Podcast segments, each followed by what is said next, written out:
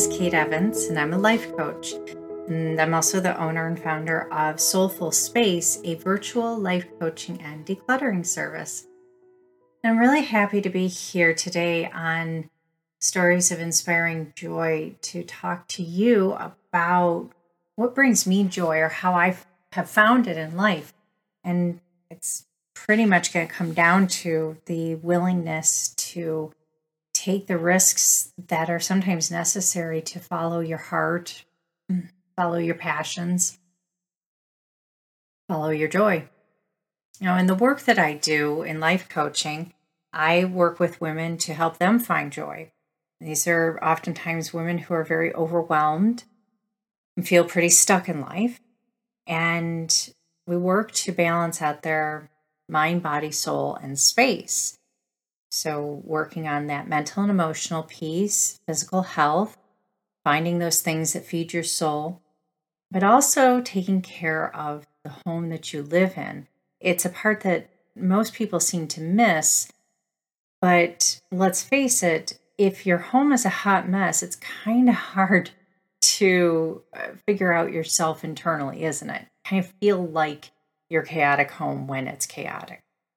So, taking care of your healthy home becomes incredibly important. And so that's why I also provide pure virtual decluttering coaching, where we can get to the source of how you got to this place. So it never has to happen again. And that is one of the ways that I actually found joy for myself was through taking care of all of those four areas. But uh, let's go back. Let's start at the very beginning. Uh, in 1974, I was born to two artists um, living on a small farm in Michigan. Now, shortly after I was born, those two artists decided that they needed to get divorced, which was fine. As a kid, I even knew that they were not supposed to be together, so it never bothered me that my parents were divorced. Um, seemed like a terrible idea for them to uh, be together, anyways. They're great people individually, not so great together.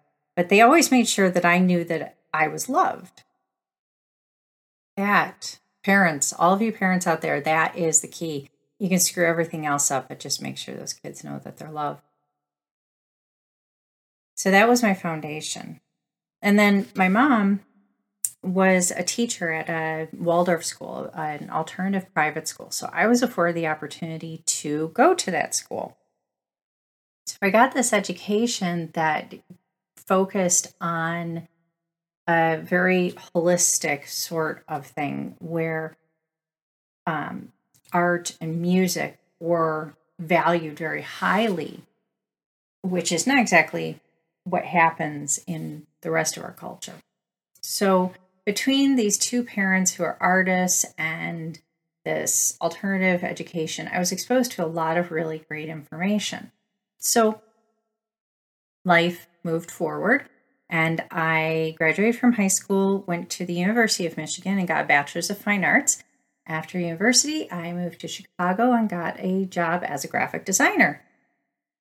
And that's when the blueprint ran out. Because I don't know if anyone, you know, told you guys, but no one told me that uh, it was all kind of lined up up through school and through high school and through college as to what you're going to do. And for me, I didn't even know what I wanted to be when I grew up, but at 18, uh, with art being such a huge part of my life, it was just very familiar. And so I decided I would get a bachelor's of fine arts. Now, I don't regret getting that degree. I love that degree, and those four years were fantastic. But art is not my passion. So there I was in Chicago working as a graphic designer, and I was good at it. And I hated my job. Absolutely hated it. Uh, 70 hour weeks, cried every week. I couldn't do it anymore. And I was a month away from my 24th birthday when I said, That's it.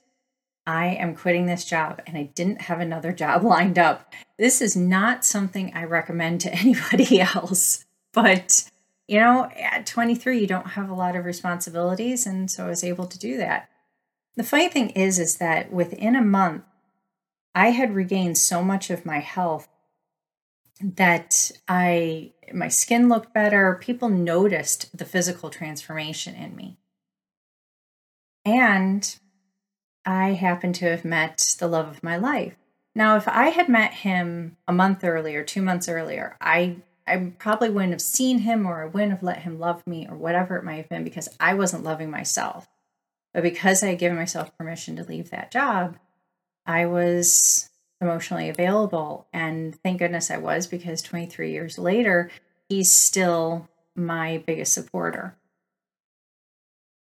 Well, so I was unemployed and had to figure out what I was going to do with myself. Um, graphic design just wasn't really the answer. So I decided to get certified as a floral designer.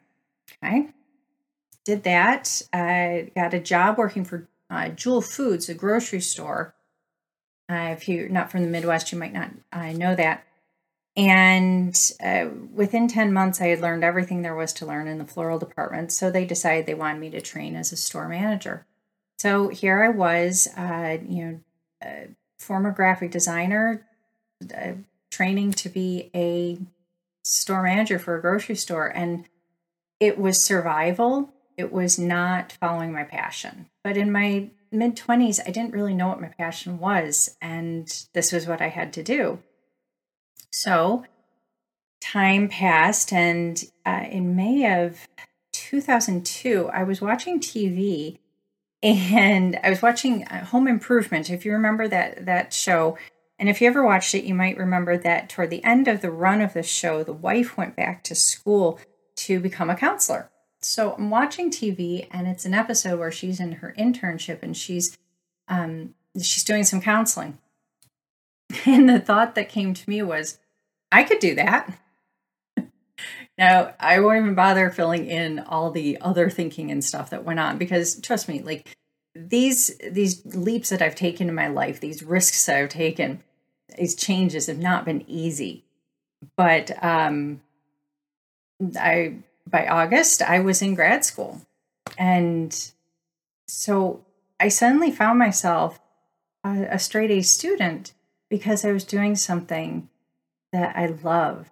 This was what I was meant to do. I was meant to to work with people, to help people. So I graduated with this degree and in the jobs that I had after that, everything that I did focused on women, supporting women, empowering women. And it was clear that that was really where my passion lay. And so I was working for a group home as the clinical supervisor for uh, a girls' team, and I got laid off. Well, I had an option. See, I had actually wanted to quit that job, but I had this like year and a half plan lined up.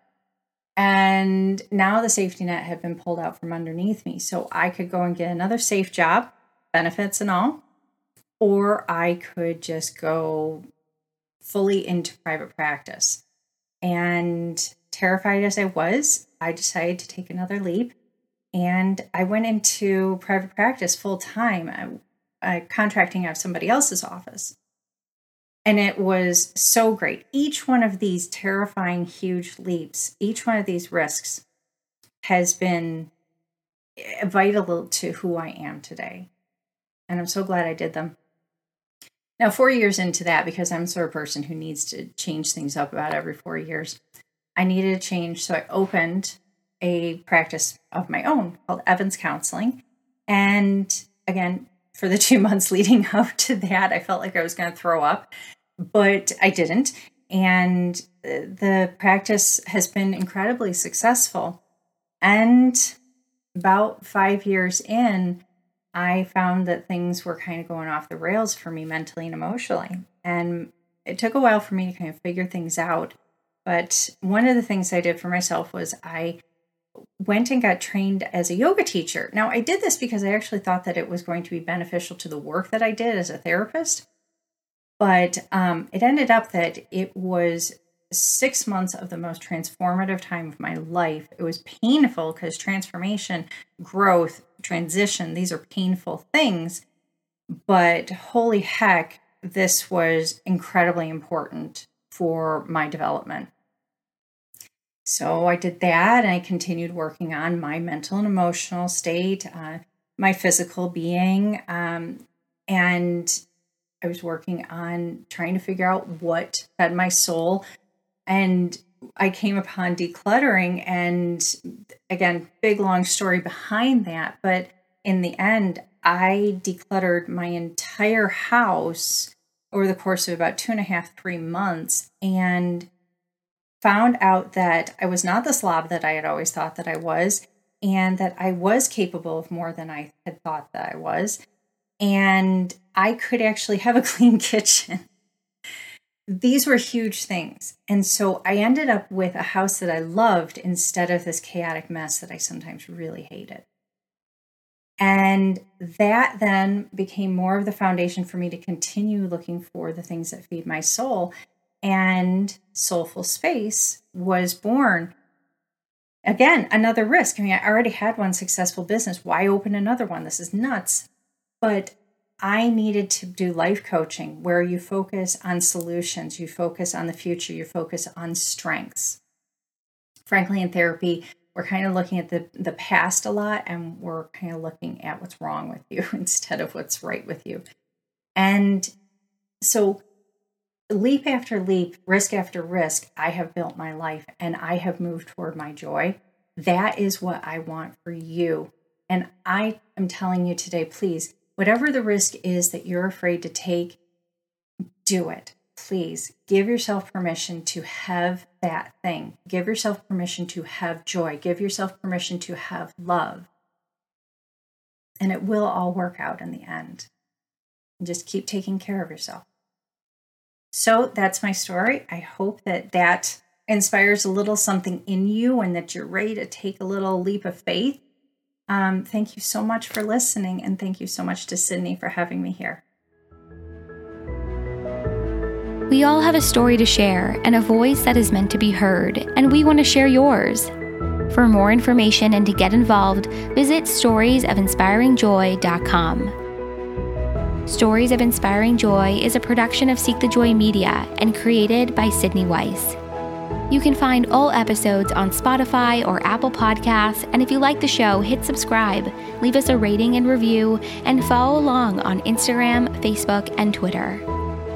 We're creating greater connection and community, one powerful story at a time.